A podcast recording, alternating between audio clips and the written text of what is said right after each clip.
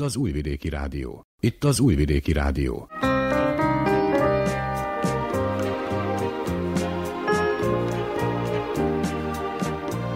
Egészségügyi mozaik.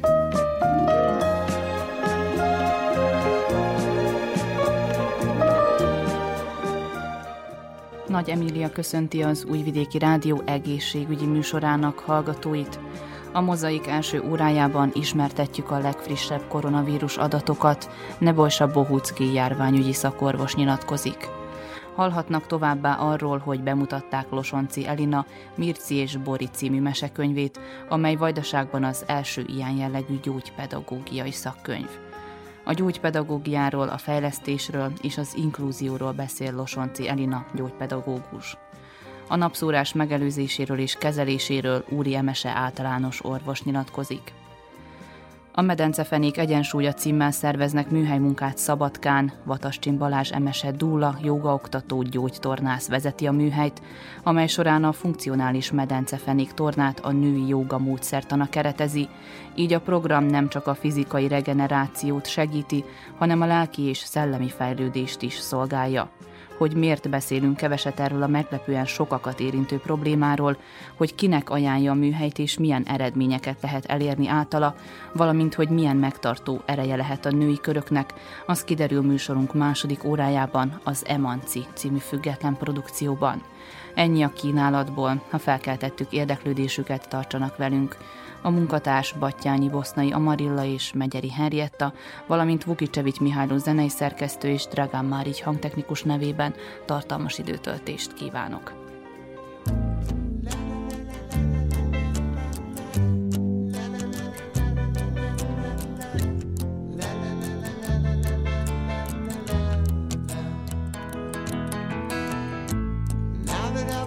everything to you. You say you wanna start something new, and it's breaking my heart you're leaving.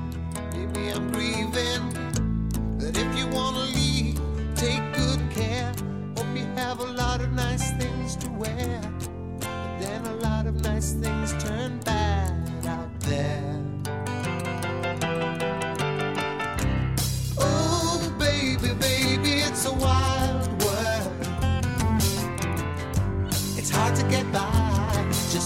smile. Oh, baby, baby, it's a wild world. I'll always remember you like a child girl.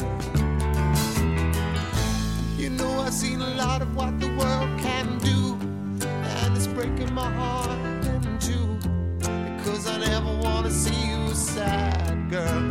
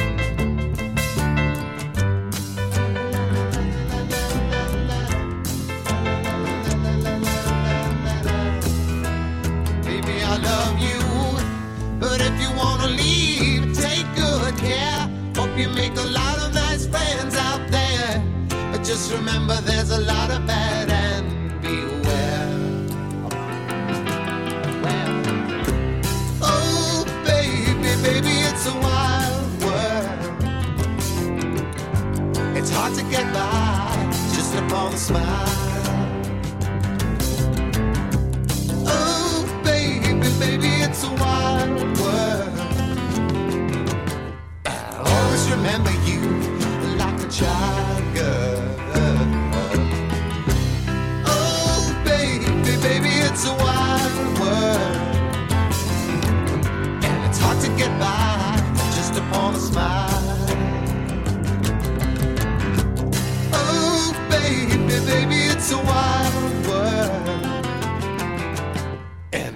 Remember you like a child girl.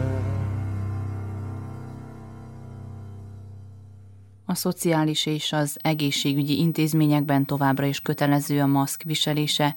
Egy ember húsz másikat is meg tud fertőzni a koronavírus omikron variásával, de mára már enyhe betegséget okoz a vírus.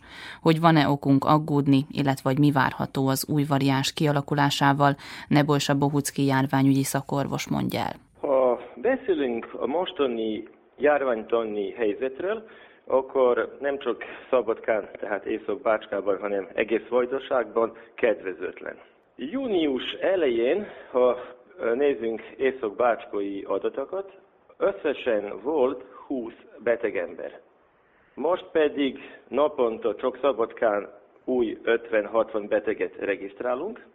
Konkrét, az utolsó adatok, Szabadkán van 311 aktív beteg, Tapaján 18, és Kishegyesen 17 beteg. Tehát a számok megint mennek fölfelé. Gondoltunk, hogy nyáron, tehát ebben július-augusztusban, ha lesz is betegek, hogy lesz alacsony ez a szám. De sajnos a görbe megint megy fölfelé, valaki mondja, hogy, hogy ez hetedik, lehet hallani, hogy hatodik hullám lényegtelen. Az a fontos, hogy megint egy újabb hullám kezdetén állunk, és megyünk fölfelé. Mikor lesz csúcs, tetőzés, mm, ezt senki nem tudja, mert a viruszológiai helyzet eh, nagyon is komplikált. Vagyis talán nem is volt eddig sose ennyire komplikált a helyzet, ha nézzünk a vírusológiai szempontból. Miről van szó?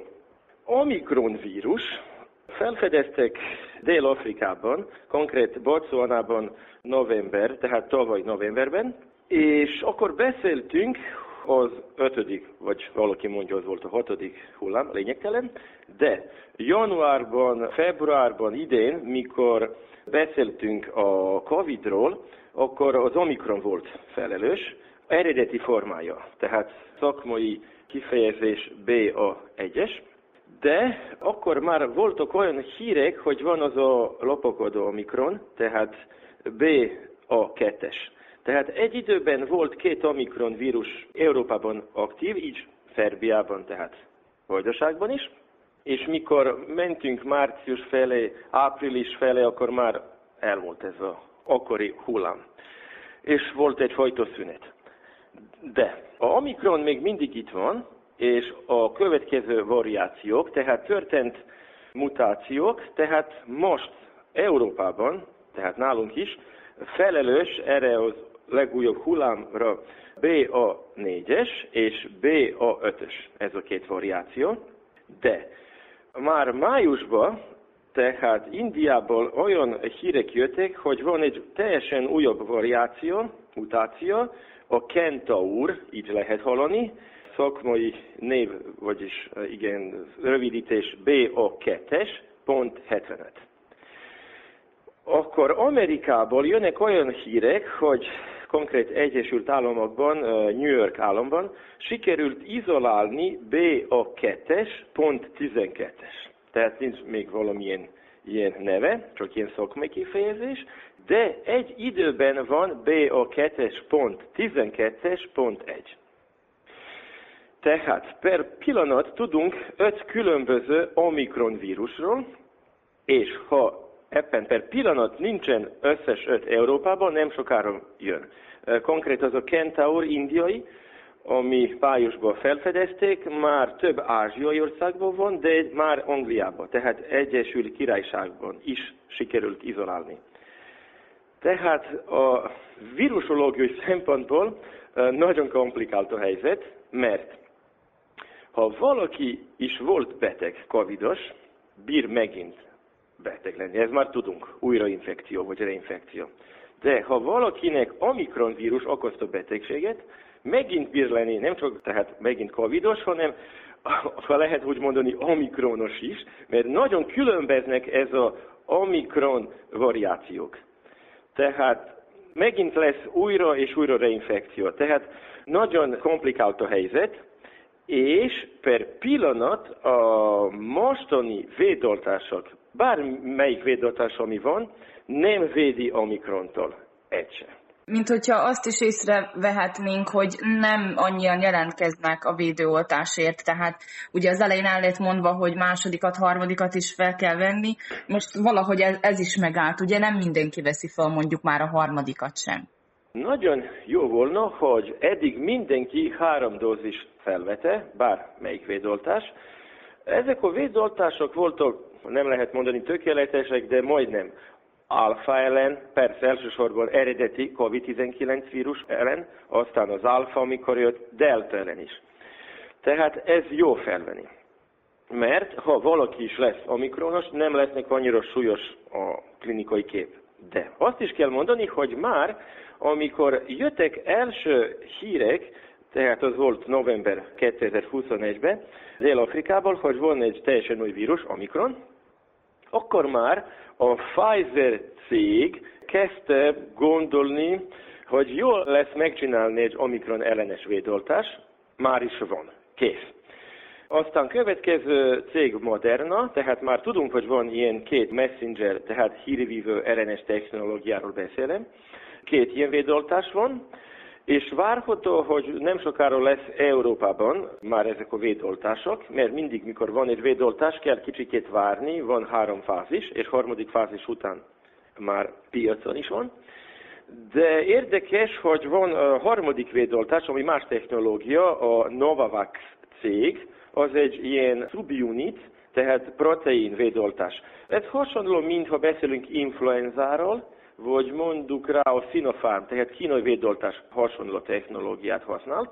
Persze ez a Novavax eh, nem csak, hogy van ez a apró vírus részek, hanem plusz egy M-matrix adjuváns, tehát olyan anyag, hogy ha valaki is felveszi egy ilyen subunit védoltás, ahol vannak apró részek, ami vírusról származnak, jobb lesz immunreakciója. Tehát lehet hallani, hogy legtöbb ember ebben a Sinopharm után volt beteg, így van, tehát az jó védoltás, de nem volt annyira erős ez az immunreakció emberbe. Tehát ebben azért a Novavax cég ezt a M-matrix egy anyagot is tette a védoltásban. Tehát azt akarok mondani ezzel, hogy már van három különböző védoltás Omikron ellen, ami nem sokára biztos nálunk, Szerbiában is lesz. Lehet hallani olyan híreket, hogy szeptember vagy esetleg október elején. Tehát nagyon jó lesz felvinni ezeket. De érdekes, hogy a Pfizer cég mondja, hogy nagyon jó, hogy valaki eddig felvette kettő minimum, vagy három mostani védoltás, és akkor ez lesz, mint a negyedik dózis, ez a teljesen új védoltás, ami jön. Tehát még mindig érdemes felvenni a védoltásokat, ami nálunk van Szerbiában, és mikor jön, nem sokára ez a teljesen új védoltás, akkor nagyon jó azt is felvenni. Most ez nyilván spekuláció, de hogyha már ennyi variáns kialakult, akkor nyilván előfordulhat az is, hogy több még ezután kialakul, és akkor arra megint új védőoltást kell felvenni? A Pfizer, aki első cég volt, már tehát tavaly novemberben, mikor volt világos, hogy ez ilyen agosztó vírus van, tehát mindig, mikor beszélünk COVID-19 korokozókról, tudunk vonózó sok görbetű, alfa, beta, gamma, így tovább. De nem minden ez a görbetű nem annyira aggasztó.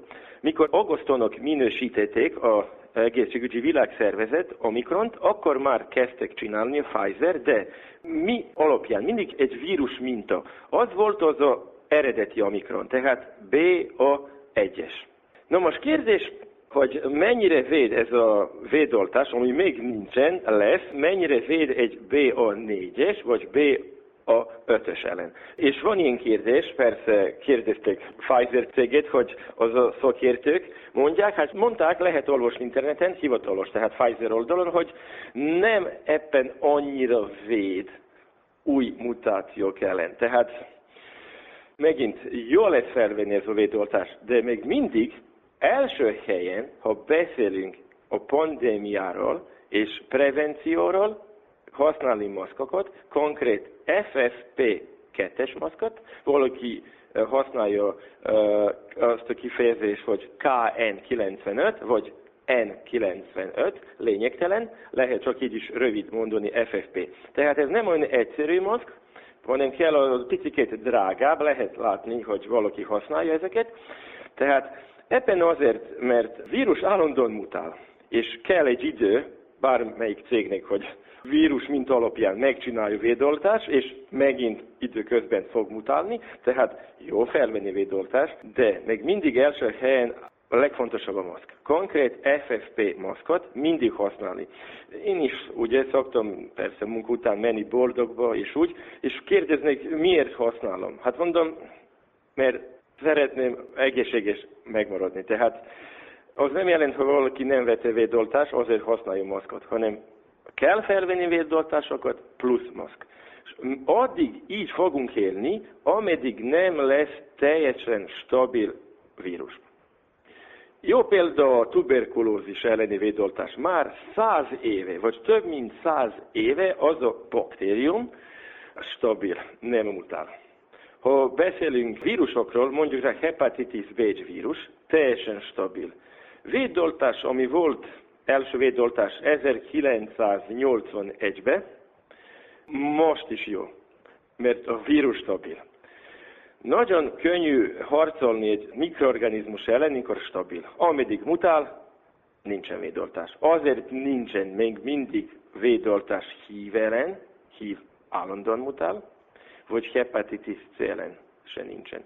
Tehát azért szeretem erről beszélni, mert sok ember mondja, hogy ez valamilyen konteó, tehát ilyen valamilyen nem normális dolog, hogy nem lehet megcsinálni egy védoltást. Persze nem lehet, ameddig vírus mutál. Mikor lesz stabil, könnyű megcsinálni.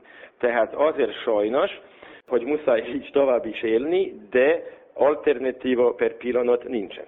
Tehát akkor az a fő üzenet, hogy mindenki vigyázzon magára, hordjuk a maszkot és vegyük fel a védőoltást. Igen, mindig, mikor vagyunk zárt területekben, kell használni maszkokat, kint utcán nem. De azt is kell mondani, sokszor, mikor beszélünk kint az utcán valakivel, lehet látni, hogy emberek nincs az a távolságtartás, másfél-két méter.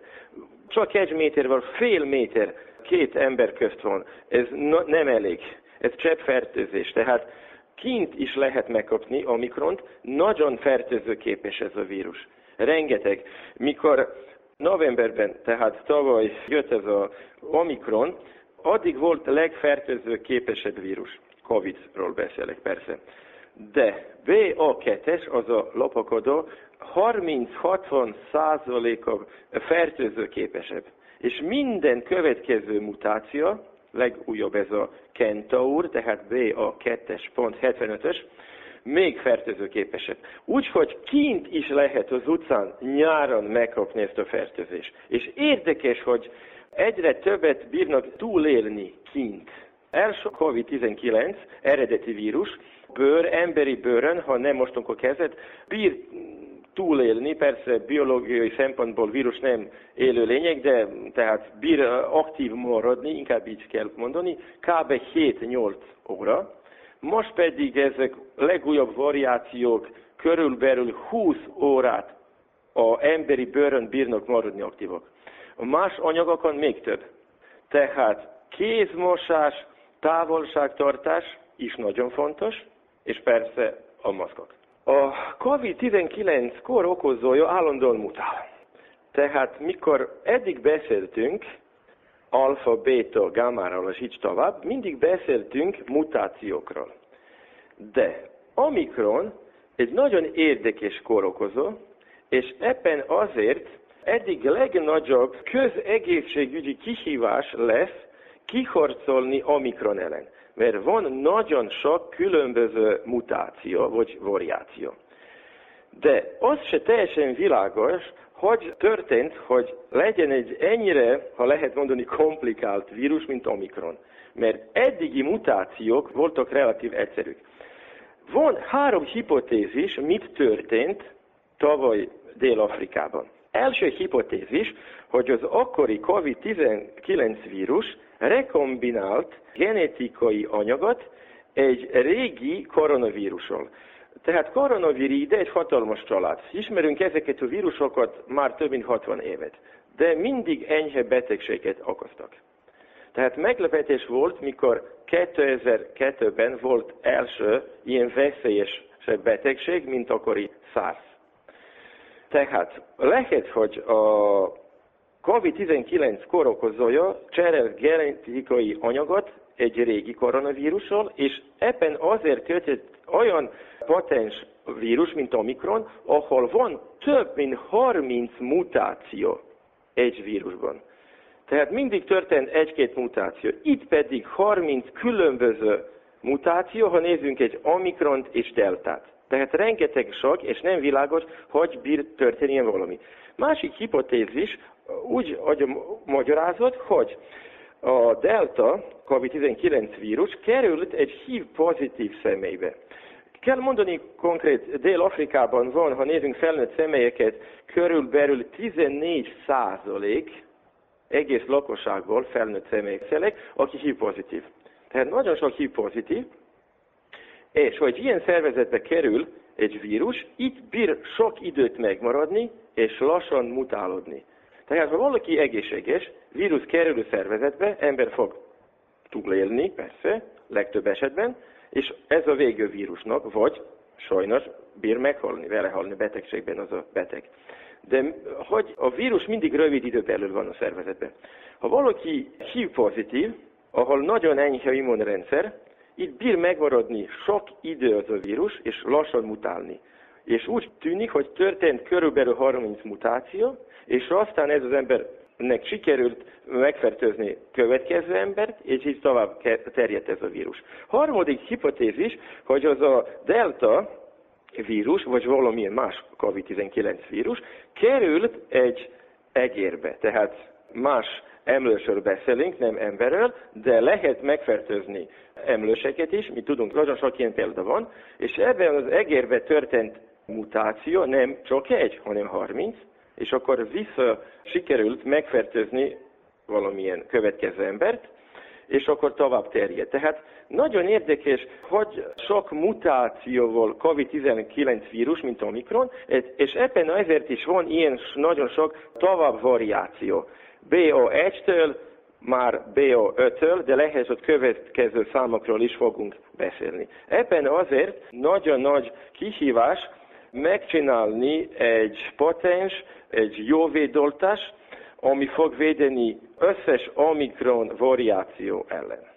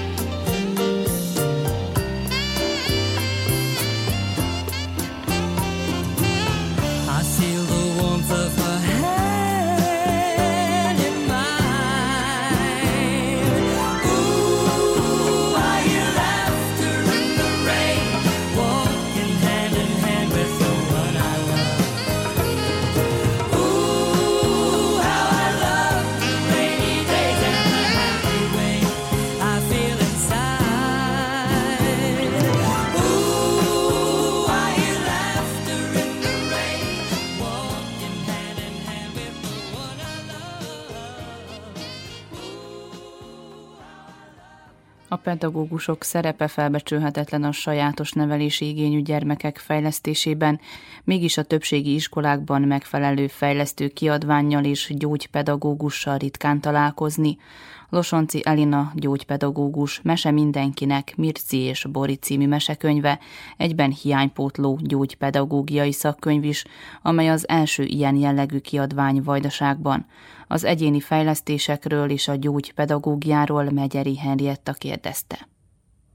Tulajdonképpen a gyógypedagógia egy interdisziplináris tudomány, ami azt jelenti, hogy egy tudományok közötti tudomány.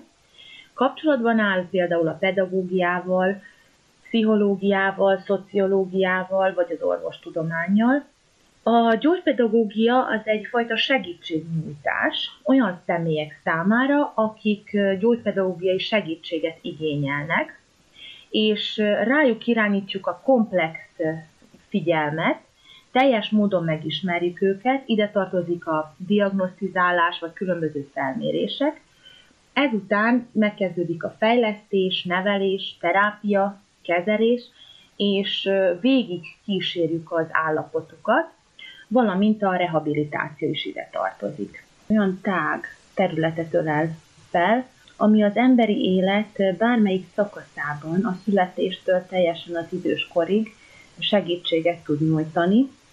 Nagyon fontos a prevenció hangsúlyozása is, tehát a megelőzés hangsúlyozása, és ennek folytatásában a korai fejlesztésről tudunk beszélni, a későbbiekben a tanulásban szükséges képességek és részképességek fejlesztésében. Majd megemlíteném még a fiatal felnőttkort, vagy a felnőttkort, amikor az önállóság kap fókuszt, és minél jobban igyekszünk ezeket a személyeket úgy felkészíteni, hogy minél minőségesebb életet tudjanak élni, és minél önállóbbak legyenek. Az időskornál pedig a gerontológia területében az a feladatunk, hogy az addig szerzett képességeket, funkcionalitását az embernek megőrizzük minél tovább. Ott már nem beszélünk fejlesztésekről, hanem inkább a megőrzés kap fő szerepet. Nagyon fontos, hogy mindegyik szakaszban más-más szempontok alapján mérjük fel az embereket, illetve a gyerekeket, illetve más-más területek kapnak nagyobb szerepet. Sokszor hallom azt a szülőktől, hogy honnan fogom én azt megtudni, meg honnan tudom, hogy a gyereknek pontosan mi a baja. Egyszerűen úgy, hogy mi, akik ennek szenteltük az életünket, és ezt tanultuk, ezt a szakmát, a gyógypedagógiát, elsősorban nagyon jól fel vagyunk készítve, hatalmas szakemberek tanítottak bennünket, és megfelelő gyakorlattal rendelkezünk. Ez az alap, tehát ez nélkül nem működik. Hogy néz ki egy gyógypedagógiai mérés, tehát milyen lépései vannak? Általában egy gyógypedagógus mindig meg kell, hogy találja maga módját arra, hogy hogyan is végzi a felmérést, illetve hogy milyen módon közelíti meg a gyermeket, illetve a szülőt. Nincs egy ilyen standard szabály, viszont én úgy dolgozom, illetve általában a gyógypedagógusok, hogy az első felmérés alatt, amikor először lépünk kapcsolatba a gyermekkel, illetve a családdal, szülőkkel, nagyon fontos az, hogy az első pillanattól kezdve megfigyeljük a, a kötelékeket, a, a gyermeket, a szülőket, attól a pillanattól kezdve, hogy belépnek a terembe, rengeteg információt tudunk kapni megfigyelés alapján. Tehát nekünk egy eh, nagyon fontos eszközünk maga a megfigyelés. Az úgy néz ki, hogy ahogy bejön a család, megnézzük, hogy ki jön először be, ki csukja be az ajtót, kinek milyen érzelem látszik az arcán, milyen viszonyban vannak egymással. Már ebből látszik, hogy mondjuk rá ki az, aki erőtette, vagy akarta ezt a fejlesztést, és melyik szülő a szkeptikusabb. Akkor a gyermek hogyan viszonyul a szülőkhöz, a szülők a gyermekhez, ki hova ül le. Tehát ezeket mind megjegyezzük, és utána a szülőnek átadjuk a szót, és elmondja, hogy mi miatt jöttek hozzánk, hogy mi a probléma. Fontos az, hogy minél több információt megtudjunk a családról. Ezt általában a szülő mondja a gyermek esetében, illetve értelmileg akadályozott személy esetében ezt a szülőktől, illetve a nevelőktől veszük fel. Természetesen jelen lehet a, a gyermek, és utána célzott interjúval meghatározott kérdéseket teszünk fel, ami számunkra segít alátámasztani azt a gondolatot, illetve diagnózist, ami már a fejünkbe olyankor forog.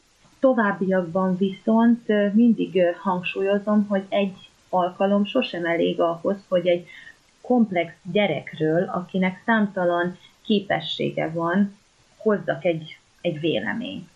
Szeretem többször megfigyelni a gyermeket, mivel lehet, hogy azon az alkalmon fáradt volt, vagy lehet, hogy feszült volt, és máshogy teljesített. Egyre többször hallani a tanügyben azt a szót, hogy sajátos nevelés igényű gyermek. Ez pontosan mit is takar? Ők olyan tanulók, akik különleges bánásmódot igényelnek.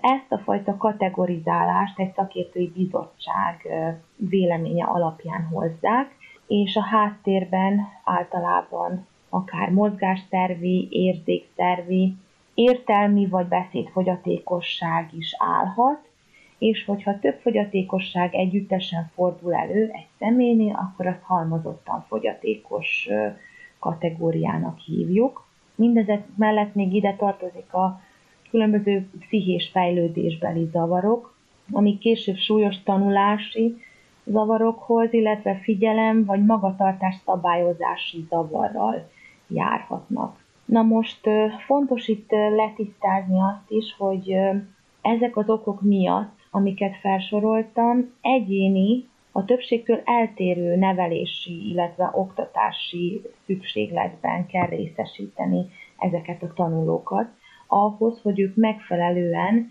tudjanak fejlődni, a saját maximumukat kihozva belőlük.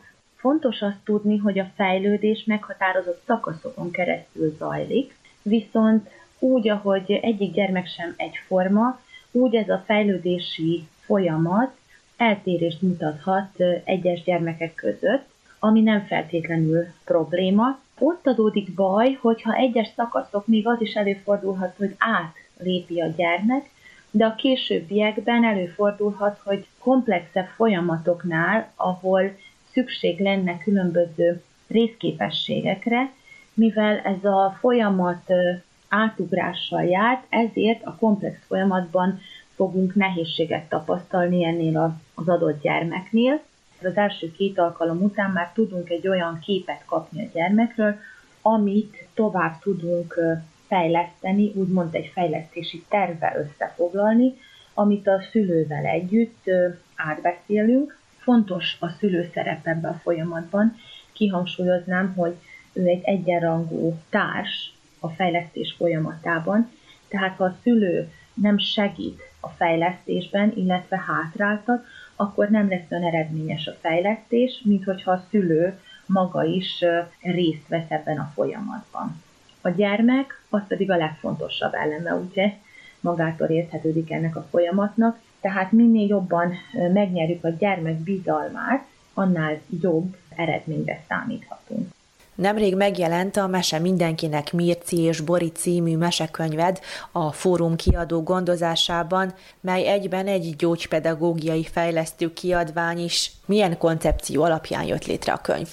Az volt a célom, hogy egy könyv végig tudja kísérni akár egy kisgyermek, első könyve lehessen, illetve mondjuk rá egy, egy elsős, vagy másodikos ugyanúgy olvasson abból a könyvből. És ez az ötlet, ez, ez úgy jött, hogy a kislányomat, ahogy néztem, hogy vásárolom neki a, a könyveket egy éves korában, vagy kicsit később már kicsit komolyabbat vehetek, de a kedvenc meséje, amit imádott, kedvenc kis könyvecskéje, ami még az a kis gumi szivacs könyvecske, amit vízbe lehet vinni, mindenhova magával vitte, de mikor ugye kinőtte azt a kategóriát, akkor elhagyta és azon gondolkoztam, milyen jó lenne egy könyv, amit hordozgathatna még ilyen pici, de később is oda jöhetne hozzám, hogy anya, anya, elolvasod ezt a mesét, vagy utána, hogy én elolvasom az én kedvenc mesémet.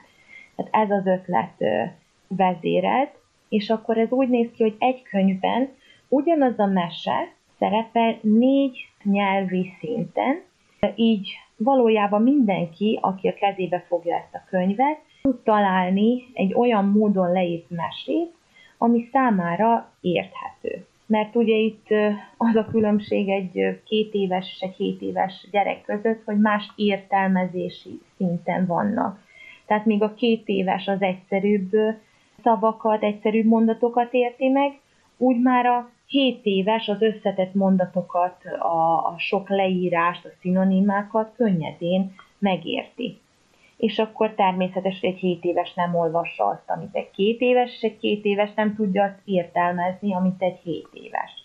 Ez mellett ez a könyv fejlesztő jelleggel is bír, mivel megfigyelhető az, hogy ugye az első módon leírt mese hogyan változik ezen a négy nyelvi szinten. Tehát mindig komplexebb módon lesz a mese feldolgozva, úgy, hogy sosem változik meg a tartalma, illetve a, a végkifejlete a mesének. Csak mindig egy kicsit bővítünk azon a szálon, amit ugye követünk. A könyv ugye fejlesztő jelleggel is bír, milyen területek fejleszthetők vele? Erre a könyvre is, mint más könyvekre is jellemző az, hogy figyelmet igényel, tehát mindenképpen fejleszti azokat a képességeket, amik szükségesek ahhoz, hogy koncentrálni, figyelni tudjunk.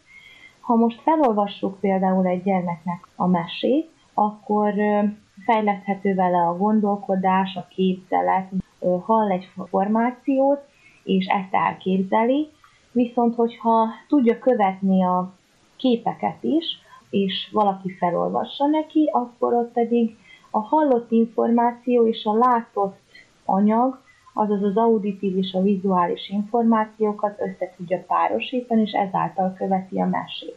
Még aki olvasni tud, az ő számukra viszont egyszerűsített a, a szöveg, könnyebben megy az olvasás, folyékonyabb lesz az olvasás, egyszerűbbé válik számára a szövegértés is, mivel értelmezés szempontjából is könnyebben értelmezhető a szöveg. Itt megemlítenék egy kisfiút, akivel olvastuk, és diszlexia gyanús véleménnyel jött hozzám, és valóban egy diszlexiás gyermek is, aki eddig nem értette az általa felolvasott szöveget, ha ilyen módon íródott szöveget olvas, amiben ugye ennyi sok segítség van, mint ahogy a könnyen érthetőség szabályrendszere azt elvárja, érthetővé válik számára az olvasott szöveg. Tehát amit elolvasott, folyékonyabban is ment az olvasás, kevesebb a hiba, amit elkövetett, és megértette azt, amit felolvasott. Tehát ez egy hatalmas előrelépés, és szakemberek tudják ezt mint segédeszköz használni a munkájukban. Mindezek mellett ugye az, hogy folyamatos változáson megy át a szöveg, így mindig tudunk egy magasabb szintet előre látni. Említetted, hogy a mese négy szinten íródott a könnyen érthető kommunikáció eszközeinek felhasználásával, de mit is takar pontosan ez a fogalom? Tehát a könnyen érthető kommunikációnak meghatározott szabályrendszere van, ami több nyelvre le van fordítva, és ezeket a szabályokat be kell tartani ahhoz, hogy valami könnyen érthetően legyen írva. Pár példát említenék, nagyon fontos, hogy milyen betűvel írunk, hogy ne legyen talpa a betűnek, mivel az gátolhatja a folyamatos olvasást, összefolyhat. Nagyon fontos, hogy nagyobb betűket használjunk, fontos a szóismétlés, a rövid mondatok, hogy minden bekezdést új sorba kezdjünk, és esetleg képekkel ki lehet egészíteni a szöveget, ami megint csak elősegíti az értelmezést. Ezt most úgy lehetne a legjobban megérteni, hogy miért is találták ki ezt a könnyen érthető kommunikációt, hogy a legegyszerűbb módon eljusson hozzánk egy információ. Mi a véleményed vajdaság tekintetében tapasztalható változása az inkluzió és a sajátos nevelési igényű gyermekek megítélésében?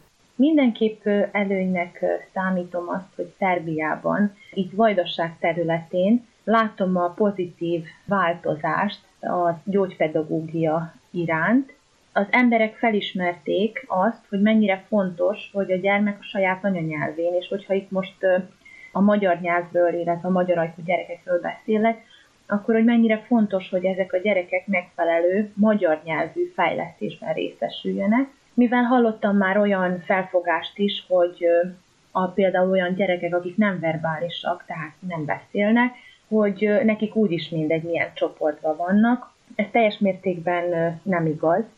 Tehát mindenképpen a megfelelő fejlődéshez elsősorban szükség van arra, hogy a saját anyanyelvünkön tudjuk értelmezni a környezetünket, és ha még sajátos nevelési igényű gyermekekről van szó, akkor pedig még inkább fontos az, hogy azon a nyelven történjen a felmérés, mondjuk rá, a diagnózis felállítása, illetve a, a fejlesztés további szakasza. Így tudunk ö, sikert elérni. És ezt ö, felfogásban már látom itt a környéken, hogy annak ellenére, hogy szerb anyanyelvű, szerbajkú igazgató van egy iskolában, ezt tiszteletben tartja, ez a felfogás mellett áll ő is, ami nagyon pozitív. Mi az, amire mindenképp szükség lenne a sajátos nevelésű igényű gyermekek megfelelő fejlesztéséhez a többségi iskolákban?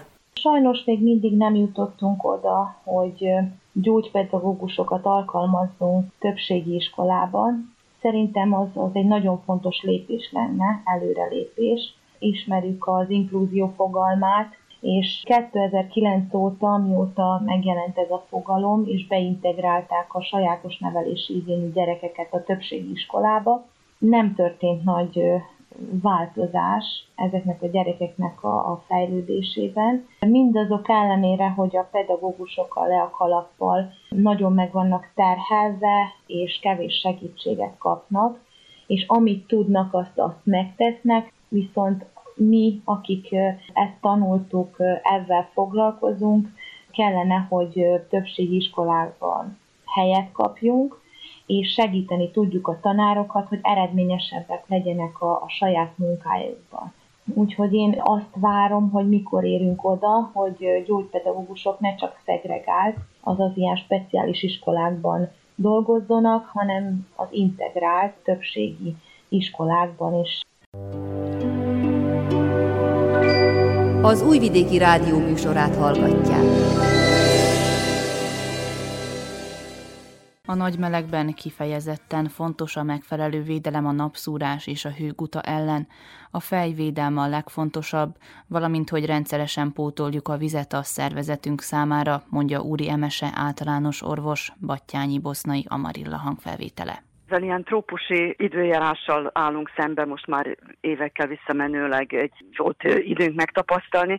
Én hiszem, hogy nagyon sokan ismerik is ezt a két jelenséget, amely megnehezíti a, a nyári időszakot. Az egyik a napszúrás, ami tényleg egy picit enyhébb jelenség, viszont gyerekeknél és időseknél lehet nagyon komoly következménye, és a második, a ritkább pedig a hőguta, amire nagyon oda kell figyelni, és ami életveszélyes állapot.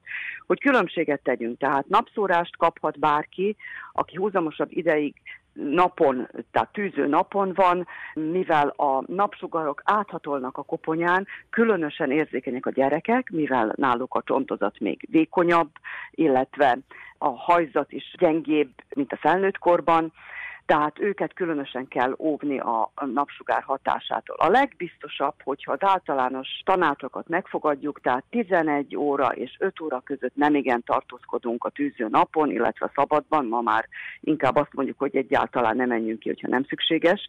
Ez vonatkozik mindenkire, de különösen a gyerekekre, kisgyerekekre és az idős emberekre. Ezen kívül még nagyon fontos, hogy fejfedőt viseljünk. Ha már szükséges, hogy kint legyünk, akkor megfelelően védjük a fejünket, minket, tehát a nyári kalapok, nagyon fontos, hogy azok légáteresztőek legyenek, tehát nem valami műanyag sapkát, hanem szellős nyári kalapot kell hordani, amelynek karimája is van, tehát egy árnyékot biztosít a fejünknek, védi a koponyánkat a tűző napsugaraktól, és ezáltal csökken annak a veszélye, hogy, hogy napszórást kapunk.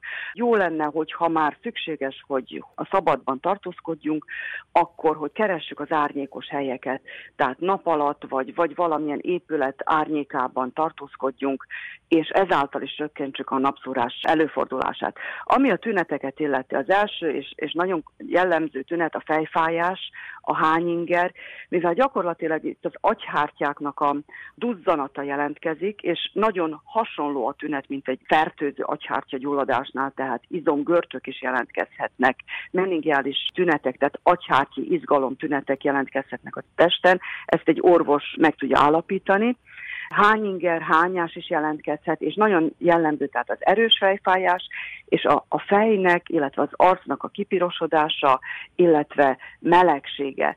A napszúrásnál nem igen jelentkezik az általános láznak a, a jelenléte, tehát láztünet nincs, viszont a fejnek a melegsége tipikus. Gyerekeknél ez még társulhat azzal, hogy a, a napszúrásos gyermek hirtelen sápadtá válik, és fejfájása van, hányás, hányinger is jelentkezik.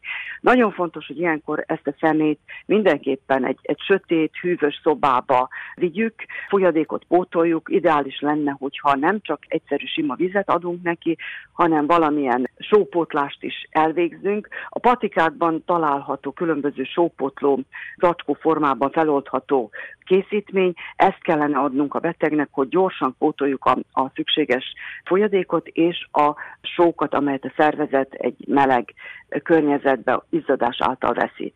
Általában a a napszórás tünetei enyhülnek egy-két napon belül, de fontos továbbra is, hogy az érintett személy ne tartózkodjon tűzőnapon, tehát kerülje a meleget, kerülje a nyitott napos területeket, tehát hűvösben tartózkodjon, addig még fel nem épül.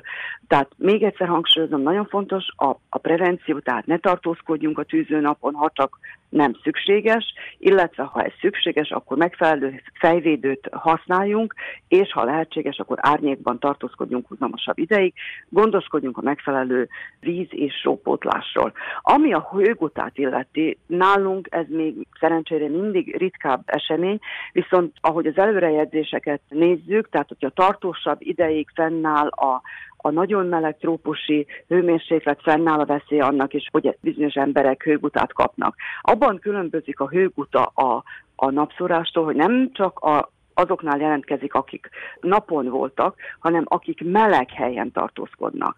Tehát, hogyha már a munkahelyük olyan, hogy meleg, tehát valamilyen például egy kifőzde, egy szakács, és ez mellett még a külső hőmérséklet is nagyon meleg, fennáll a veszély annak, hogy a szervezet nem tud lehűlni. Tehát nagyon fontos a megfelelő pihenés, időközönkénti pihenés, tehát bevezetni plusz pihenő időszakokat a munkahelyen, vízpotlás, elvonulni egy olyan helyre, amely, amely le van hűtve, tehát hogy egy picit a szervezet azért megszabaduljon a felesleges hőtől, nagyon fontos itt a ruházatnak a minősége, tehát pamut, len, természetes anyagokat viseljünk, amelyek felveszik az izzadságot, lehűtik a szervezetet, megfelelő légmozgást biztosítanak, tehát a sportruházat nem biztos, hogy mindig jó, mivel műanyagszálas és nem mindig kellőképpen szellőzik. Amikor egy ember hőgutát kap, akkor a tünetek a következők, tehát eh, lehet hányinger, szomjúság, verejtékezés. Amikor ez a verejtékezés már leáll, mert lehet olyan stádiumban a beteg a hőguta alatt, hogy már nem is verejtékezik, csak kivörösödött a bőre, piros, szapor pulzusa, alacsony a vérnyomása, felületes a légzése. Ez egy nagyon komoly, életveszélyes állapot. Magas a láza, 40 fok felett is lehet a láza. Ilyenkor mindenképpen mentőt kell hívni, illetve kórházba szállítani a beteget. Beállhatnak izomgörcsök, hasigörcsök, görcsök, látászavar, tántorgás, eszméletvesztés, tehát ezek nagyon komoly tünetek. Azok az emberek, akik valamilyen oknál fogva folyadékot veszítettek, tehát már előzőleg valamilyen nehéz fizikai munkát végeztek, izzadtak, illetve hasmenésük volt, hányástól szenvedtek, azok különösen érzékenyek a magas hőmérsékletre, és ki vannak téve annak a veszélynek, hogy esetleg hőgutát kapnak, függetlenül attól, hogy nem tartózkodnak a tűzőnapon. Tehát ezekre az emberekre mindig nagyon kell kell vigyázni, nagyon oda kell figyelni.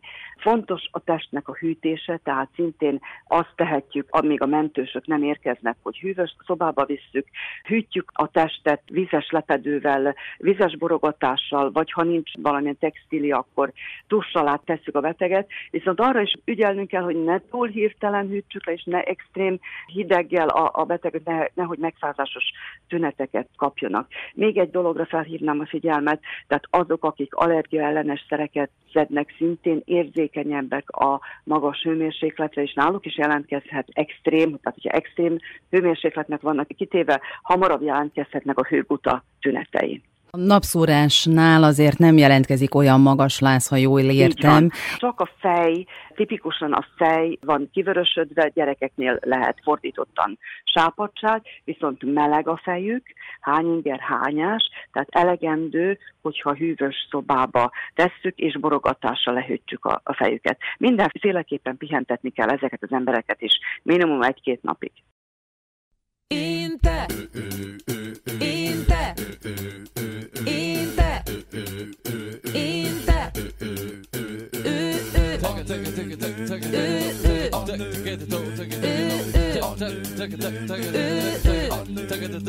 ez mind, ez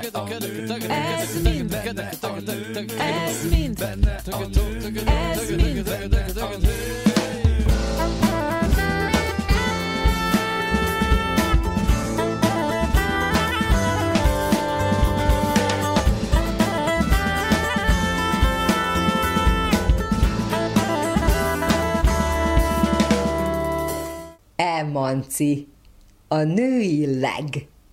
Női témák nem csak nőknek. Minden héten az Újvidéki Rádióban.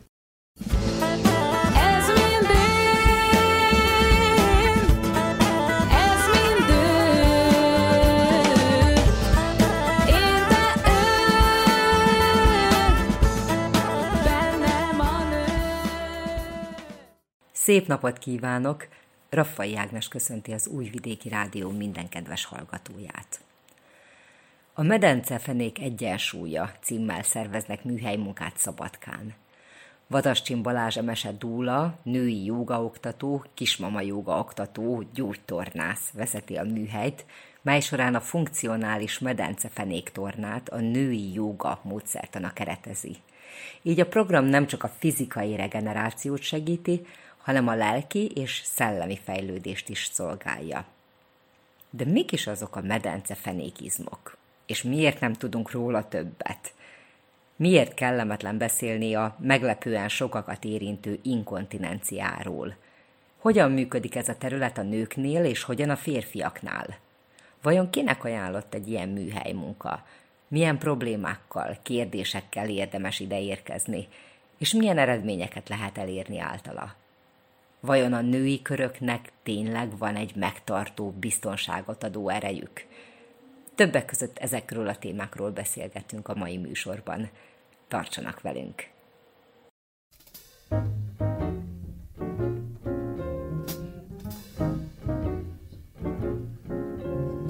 Heaven, I'm in heaven, and my heart beats so that I can hardly speak. And I seem to find the happiness I see when we're out together, dance cheek to cheek.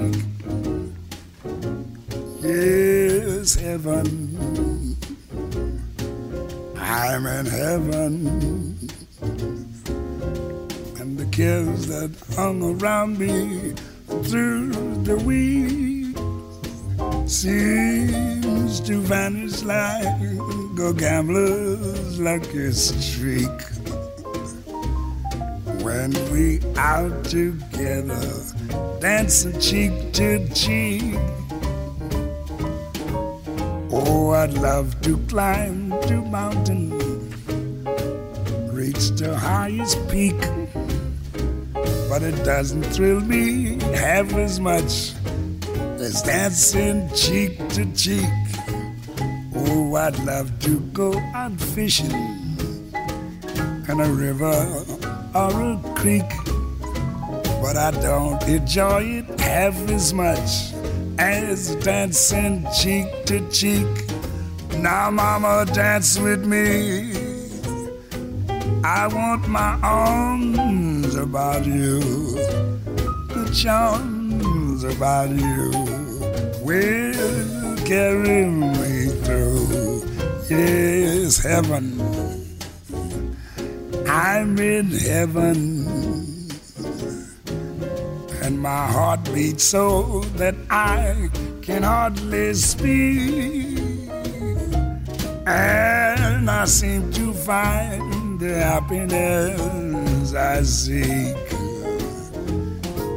when we out together, dancing cheek to cheek. Take it, Ella, swing it. Heaven, I'm in heaven, and my heart beats so that I can hardly speak. And I seem to find the happiness I see when we're out together, dancing cheek to cheek. Heaven,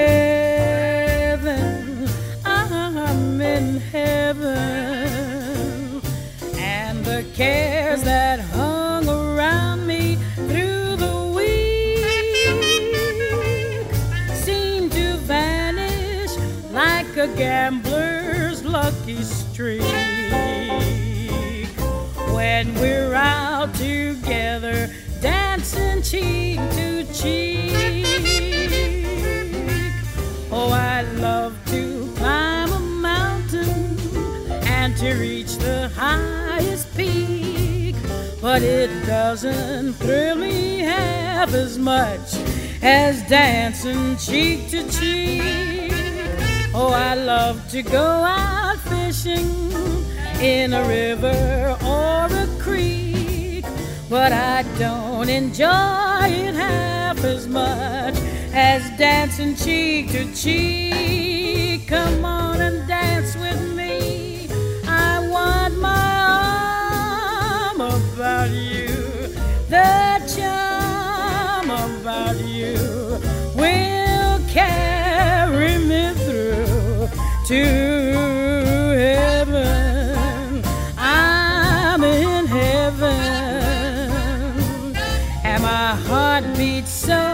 so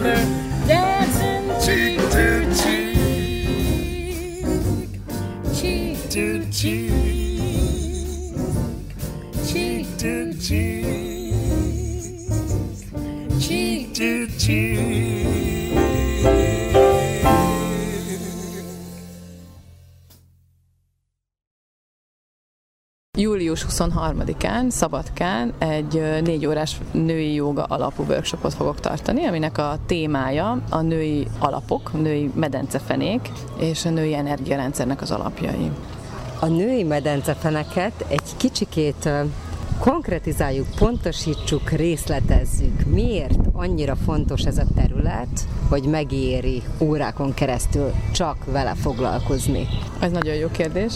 Egyrészt ugye azok az izmok, amelyek a medencefenekünknek az alapját képezik, azok, azok az izmok, amelyek megtartják a kismedencei szerveket, amelyek a helyén tartják a kismedencei szerveket, és az azok felett elhelyezkedő szerveket, tehát a zsigereinket is. Úgyhogy ha úgy tekintünk a testünkre, aminek van egy előső, egy hátulsó, egy alulsó és egy felső tere, akkor az alulsó tér, ugye az a medencefenéknek a, a régiója.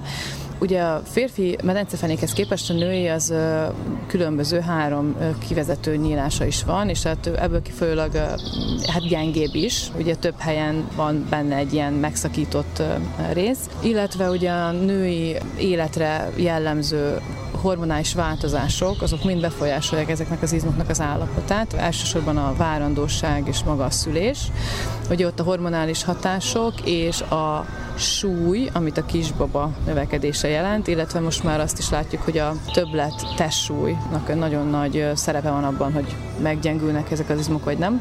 Emellett ugye a várandóság olyan hormonális változások is olyan mértékben hatnak ezekre az izmokra, illetve úgy hatnak ezekre az izmokra, hogy elgyengülnek. Ez is az egyik célja, hogy puhább, engedékenyebb legyen ez a terület, de ugye ez kihat teljesen a funkcióira is. Maga a szülés folyamata befolyásolja ezeknek az izmoknak az állapotát, és hát ugye azt is tudjuk már, hogy a beavatkozások a szülések alatt, ami a medencefeneket illeti, ugye például a, a gátmetszés, vagy hogyha eszközös szülésbefejezés van, ezek mind gyengítik ezt a területet. A másik nagy életszakasz az pedig a változó kor, amikor szintén egy nagyon masszív hormonális változás vár az anyára, a nőre, és ez is befolyásolja ezeknek az izmoknak az állapotát. Nagyon gyakran olyankor jelentkeznek az első panaszok, és hát mik lehetnek ezek a panaszok?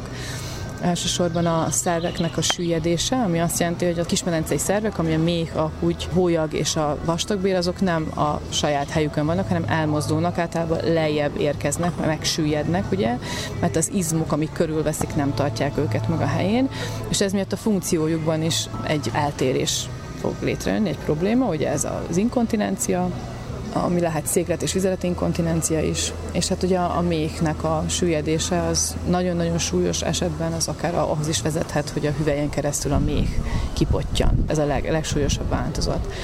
Érdekes kutatások vannak már mostanában. Tudjuk azt, hogy a várandóság alatt a nők 60%-ánál körülbelül van egy szerv süllyedés. A 30 trimeszterben a leginkább. És az, hogy ez milyen mértékben tud rehabilitálódni, ez meg majd attól függ, hogy a gyerekágyban mennyire vagyunk tudatosak, és mennyire figyelünk ezekre a várható változásokra. Szóval, hogy röviden a válasz az, hogy a női életszakaszoknak sok olyan állomása van, amikor nagyon nagy terhelésnek vannak kitéve ezek az izmok akár hormonálisan, akár fizikai szinten, és ez miatt igazából folyamatos odafigyelést igényelnének, és ugyanúgy, hogy bármelyik más izom a testünkön, amiről már azért nagyjából kapizsgáljuk, hogy azért jó, hogyha karban vannak tartva, ők ugyanúgy egyfajta izom, egyfajta izomcsoport, amire oda kell figyelni akár egy négy órás találkozás elég arra, hogy megtanuljunk bizonyos dolgokat, hogy karban tudjuk tartani, vagy ez tulajdonképpen egy odafigyelést beindító lehetőség, de hogy hosszabb munkára kell számítani. Ugye ahhoz, hogy eredmény legyen, minden nap törődni kell ezekkel az izmokkal, illetve az is, hogy egészség legyen ezekben az izmokban, viszont nem mindegy, hogy hogyan tesszük ezt, és ezen a műhely munkán azt tanítom meg, azt a technikát, ami az evidencia alapú, bizonyítékon alapuló gyógytorná szempontjai szerint a legjobb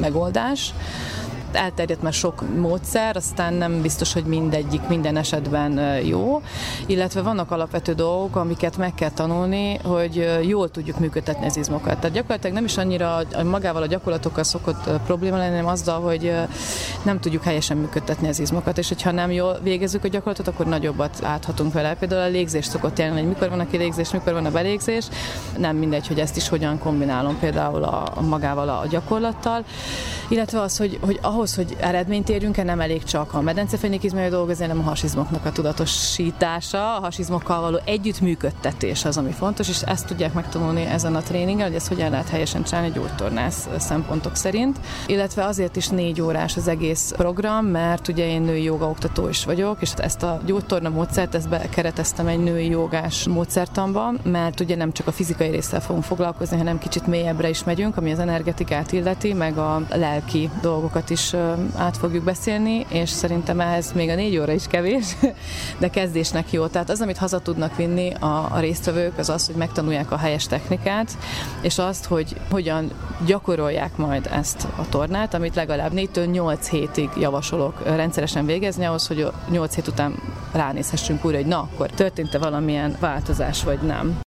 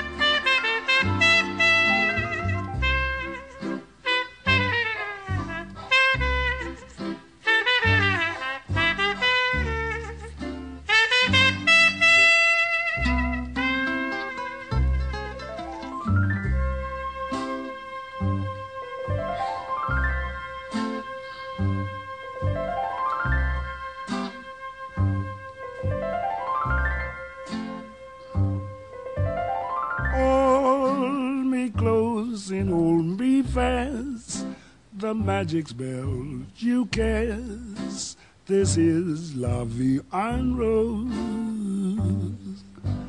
When you kiss me, heaven sighs, and though I close my eyes, I see Vie en Rose. When you press me to your heart, and in a world apart, a world where roses bloom. And when you speak, angels sing from above. Everyday void seems to turn into love song. Give your heart and soul to me, and life will always bleed la vie rose.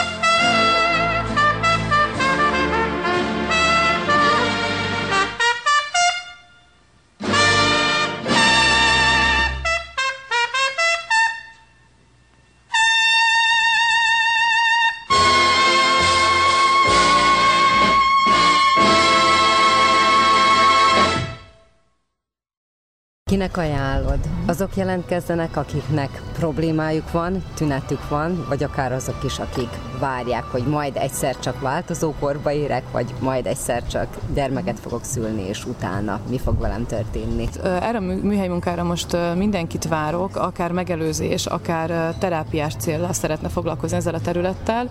Azért, mert alaptechnikákat tanulok, és egy, egy attitűdöt alakítunk ki gyakorlatilag, hogy hogyan tudunk ezzel a területtel egyáltalán kapcsolódni, és hogy ez miért fontos. Olyan tünetekkel is lehet érkezni, hogyha már vannak inkontinens tünetek, tehát ugye a stressz inkontinencia, főleg amikor így becsepeg a, a vizelet. Akár komolyabb problémákkal is érdemes megkeresni, ezért mert most az utóbbi időben erre szakosodtam erre a területre, és úgy látom, hogy nagyon nagy igény volna rá, mert, mert nem nagyon tudnak kihez fordulni az érintettek. Úgyhogy ez most egy ilyen nyitó alkalom mindenképpen. Az alaptechnika az, az egészséges medencefenéknek is ugyanaz, mint azoknál, akiknél inkontinens tünetek vannak. A különbség az lesz, hogy milyen intenzíven gyakoroltatja ezt a területet. Azt pedig ott meg tudjuk beszélni, tehát le tudunk konzultálni a helyszínen. Van egy ilyen alapajánlás, hogy mennyi ideig érdemes ezeket a gyakorlatokat végezni, de hogyha valaki nem tudja olyan intenzitás, akkor nyilván változtatunk rajta. Az alaptechnika az, az viszont mindenkinél adott, és szerintem nagyon jó, hogy ezt egy női körbe tehetjük meg, mert uh, ilyen témáknál nagyon fontos az, hogy megtartó közegben, nők körében tudjunk erről beszélni, és hogy a tabukat döntögessük, ezért mert nagyon sok tabu övezi.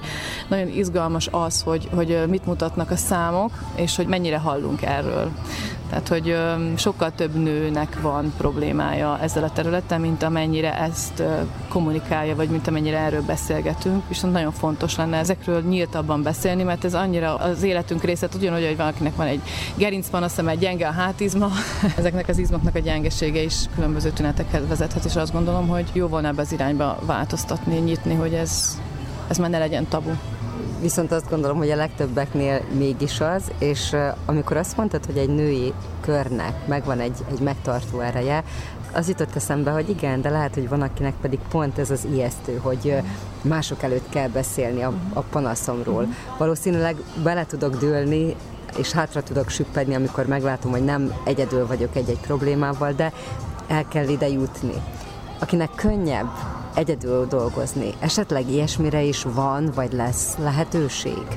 Hát dolgozok egyénileg is egyébként hölgyekkel, mert ezt egyénileg is meg lehet tanulni, és aztán egy kis segítséggel végezni. Tehát az volna egyébként az ideális, hogyha ezután lenne egy gyakorló alkalom, vagy hogyha időnként össze tudnánk újra találkozni, és akkor elvégezni a gyakorlatokat. Ennek a, a négy órának nem lesz egy ilyen mélyszántós lelki oldala, tehát gyakorlatilag bármilyen megnyílás nélkül is végig tudja valaki csinálni ezt a négy órát, tehát hogy nem lesz semmilyen presszió ebbe az irányba. Itt csak inkább ez a természetes megnyílás, mert van, aki szabadabban beszél, és mondjuk megoszt valamit magáról, mert neki az ott pont jó, akkor arra ott lesz helye és ideje, de itt nem fogunk senkit kikérdezni, hogy most éppen milyen állapotban vannak az izmai, meg hogy miért van itt, szépen végig csináljuk a gyakorlatokat, és én azt gondolom, hogy hát én amivel készülök, az tényleg egy nagyon komplex rálátás erre a területre. Ugye joga oktató és jogaterapeuta tanítványként egyre jobban belástam magam is a, a női egészségnek a, a holisztikus és spirituális részébe, és nagyon fontos felismerések jöttek nekem is így a saját utamon, amit mindenképpen szeretnék továbbadni, és hogy az, az a szerencsés találkozás van itt, hogy, hogy tanultam egy nagyon-nagyon biztonságos gyógytorna programot is, amivel önmagában jó eredményeket tudunk elérni, és hogyha ehhez még adunk egy olyan tudatosságot, amit a joga ad, azt gondolom, hogy még, még inkább tudunk fejlődni, és gyógyulni akár. És ezért is nagyon jó megelőzés szempontjából, mert tényleg valójában minden nap kellene ezekkel az izmainkkal foglalkozni milyen panaszokkal érkezhetnek ide az érdeklődők? Tehát ami általános az, hogyha már tapasztal stressz inkontinencia tüneteket, hogyha becsöpög a vizelet, vagy úgy érzi, hogy nem tud mindig odaérni már a WC-re, nem tudja tartani, akkor is, hogyha idegentest érzése van a medencefenékben, az általában a süllyedésre utal. Szülés utáni regenerációként nagyon hasznos lett, a szülés után 6 héttel érdemes jönni. Arra is nagyon jó, hogyha valaki szeretné a szexuális viseltét egy kicsit feléleszteni, vagy javítani rajta, mert ezeknek az izmoknak a tudatos működtetését tanuljuk, és a velük való kapcsolódást, ami egyébként a szerelmes együttlétben is nagyon jól jön, hogyha ezekkel tisztában vagyunk. Aranyér esetén is valószínűsíthető, hogy van egy gyengült medencefenékizomzat, megelőzésre mindenképpen ajánlom. Hogyha valaki változó korban van, vagy azután, akkor is nagyon jó, hogyha fejleszti ezt a fajta tudatosságát, meg hogyha ha olyan érzése van, hogy egy kicsit kibillent a középpontjából. Mert hogy amikor kibillenünk a középpontunkból, akkor mindig az alapoktól kell kezdeni az építkezést, és ezek az alapok. Tehát, hogy aki a spirituális úton is jár. Nagyon fontos, hogy mindig a földön legyen, és legyen egy stabil alapja a földön, és onnan építkezzen tovább, mert nagyon sok olyan spirituális baleset van, vagy joga baleset, amikor az alapok nem stabilak, és olyan gyakorlatokat végeznek, ami, ami nagyon erőteljesen hat. Viszont, hogyha nincs, ami a földön tartsa az illetőt, akkor elszáll. Úgyhogy a spirituális praxisban is nagyon fontos lenne ezt a területet úgy jó, szépen helyre tenni, és innen építkezni tovább. És ugyanez igaz fizikai szinten a saját női egészségünkre is, mert minden ezen alapszik.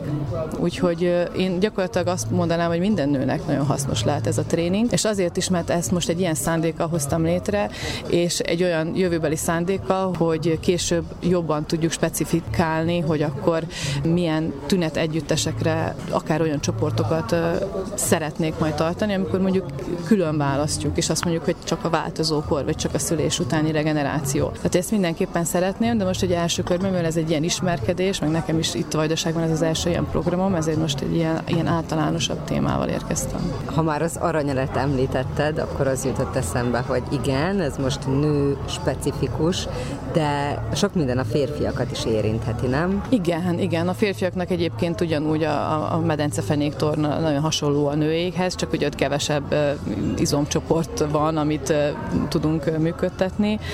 Férfiakkal még nem kezdtem el foglalkozni, mert nekem ugye szívügyem a női téma, de igen, tehát hogy ők is ugyanúgy lehetnek érintettek ebben a témában. A prostata problémáknál is egyébként érdemes medencefenék felé is fordulni és megnézni, hogy ott mi a helyzet, mert hogy az ülő életmód, ami nem csak a nőkre jellemző, hanem a férfiakra is, az nagy mértékben károsítja a medencefenék területét. A férfiaknál ugye nincs várandóság szülés, viszont van nehéz fizikai munka, amit lehet, hogy hosszú éveken keresztül végeznek, anélkül, hogy mondjuk az izmokkal külön foglalkoznak, hogy ez meg is tartsa, mondjuk a munkavégzést, úgyhogy lehetne igen férfiaknak is. Én dúlaként ismertelek meg téged, de nagyon-nagyon sok területen dolgozol, és sok területen aktív vagy, és számomra különleges az, amikor egy-egy nagy területen belül csak egy-egy kis szegletre koncentrál valaki.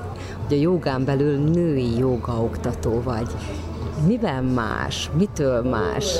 Máshogyan kell a női lelket, vagy a női testet megszólítani? Hú, hát ez nagyon izgalmas kérdés. E, igen, a hatha jogát azt alapvetően férfiak végezték, és férfiak körében terjedt. És akkor, amikor Nyugat-Európában megérkeztek ezek az iskolák, akkor azok az elvek is honosodtak meg, ami a hatha jogára jellemző. És hogyha megfigyeled, egy hatha joga órán a statikusságnak fontos szerepe van, tehát hosszan kitartott gyakorlatok koncentrálva, stb. Viszont a női energia ez nem ilyen, a női energia az, az spirálisan mozdul, és ami a legfontosabb, hogy a, a női joga igazából attól más, hogy a ciklushoz mérten és életszakaszhoz mérten gyakorolunk. Tehát, hogy a nőnek kell, hogy legyen egy tudatosság azzal kapcsolatban, hogy most éppen miben van, és a jogát úgy gyakorolni, hogy ezzel ne ártson magának, mert egyébként árthatunk magunknak. Például a menstruáció alatti jogagyakorlást, ezt minden jogázó nőnek el kellene sajátítani, hogy mit szabad akkor is, mit nem szabad, és ugyanúgy egy ciklusunkhoz mérten is jó, hogyha tudunk gyakorolni. Nem mindegy, hogy a menstruáció előtt vagyok, vagy, vagy éppen a menstruáció után, vagy közben. Mindegyik szakasznak van sajátossága, és hogyha egy hatha joga órára is járunk, akkor is jó tudni, hogy én most ezt elvégezhetem-e, vagy nem. Tehát elég komoly joga baleseteket lehet szenvedni, hogyha például menstruáció alatt fordított testhelyzetű gyakorlatot végzünk, és például erre nem szokták felhívni a figyelmet a férfi oktatók, mert ugye nincs erre tudatosságuk, nem ez a szempontrendszer alapján gyakorolnak, és a női joga szerintem mindig terápiás is, tehát hogy minden női joga órának általában van egy témája, amit körüljárunk.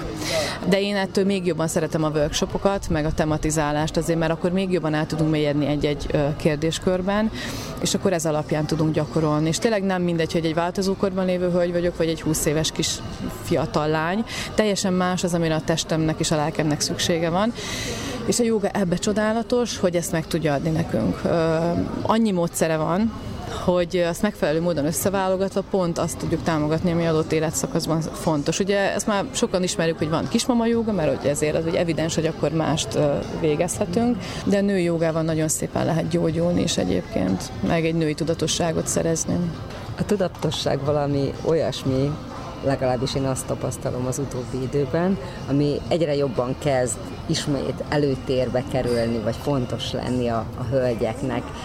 Ezt én is tapasztalom, és az, amit te is valószínűleg látsz, hogy egyre több női kör ébred, mert valahogy rájöttünk arra, hogy össze kell fogni, és ezeket a női minőségeket erősíteni, mert eléggé férfias a világ, amiben élünk, tehát hogy ezt valahogy kompenzálni kell szükségünk van arra, hogy nőkkel legyünk együtt, ahhoz, hogy meg tudjuk élni a nőiségünket, és hogy ez nem mindig a barátnőim adják ezt meg, hanem hogyha egy olyan csoportban, egy olyan körben lehetek, ahol hasonló szándékkal vagyunk jelen, és akkor ez a szándék felerősödik, és akkor azt hazavisszük aztán a családunknak, és tovább tudjuk adni ezt az energiát. És igen, egyre tudatosabbak az emberek, és egyre tudatosabbak a nők, én is ezt tapasztalom. Nekem most az utóbbi időben voltak fiatal anyukák, 21 éves édesanyja, három ilyen szülést is kísértem, tehát ugye három ilyen fiatalabb anyukának a szülését is, és hihetetlen, hogy mennyire másként indulnak már, vagy mennyire más kérdéseik vannak, mint amikor én szültem tíz éve, és a, ugye a mi generációnk, hogy sokkal több információ van már az ő számukra elérhető, és konkrét dolgokkal jönnek hozzám nagyon sokszor a fiatal anyukák. Úgyhogy én nagyon bizakodok, mert sokszor halljuk azt, hogy jaj, hát ez az új generáció, meg én, én, tök jó dolgokat tapasztalok ilyen szempontból, hogy, hogy még azért van remény a fiatalokban, meg ne, nincs is már más lehetőségük, tehát muszáj tudatosabbnak lenni, mert az, ami a mi gyermekeinkre vár, az, az tehát csak akkor fognak túlélni, hogyha tudatosabbak lesznek hát akár a környezetvédelemre gondolunk, és ez, ez valójában mind a nőknél ott kezdődik, hogy amint kint úgy bent, tehát hogy érzem azt, tudom azt, hogy ha a, a földet akarom gyógyítani, akkor először magamat kell meggyógyítani, mert azzal tudom kisugározni azt, hogy a természet, ugye anya természet, természet anya erősödjön, tehát hogy ez egy szép dolog, csak ugye attól nehéz talán, hogy a, a túlsó oldalon is egyre nagyobb a, a, a nem természetesség. Tehát ez egy kompenzálás miatt is van szerintem. Tehát amennyire egyre tudatosabb emberek születnek, meg egyre tudatosabbá válunk, ugyanúgy ott van a másik oldal is, ami pedig ilyen teljesen művilág. Hát ugye mindig ez egyensúlyra törekszik az energia. Tep, tum, tararum, tep, tum, tararum, tep, tum, tararum, Kedves hallgatóink, ennyi fért mai műsorunkba, melyben Vatascsin Balázs Emese, Dúla, női jogaoktató, kismama jogaoktató, gyógytornász volt a beszélgető partnerem. Köszönöm figyelmüket! A szerkesztő Raffai Ágnes mára búcsúzik Önöktől.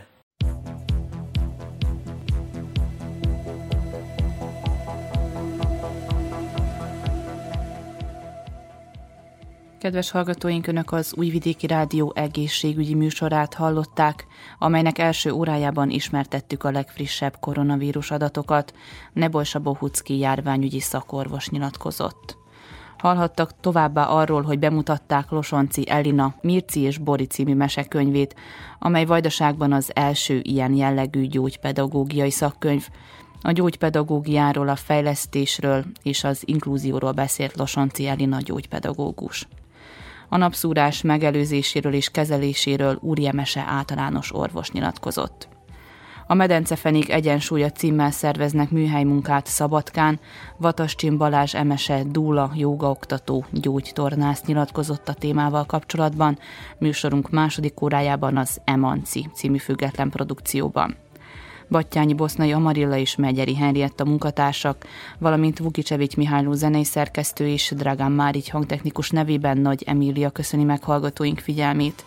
Műsorunk visszahallgatható a www.rtv.rs.hu honlapon, a médiatárban az egészségügyi mozaik cím alatt.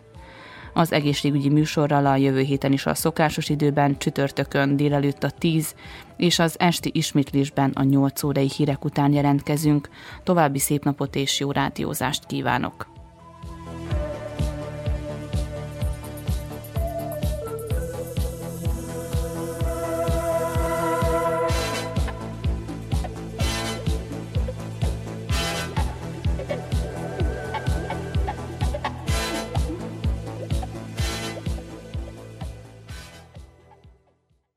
Itt az Újvidéki Rádió.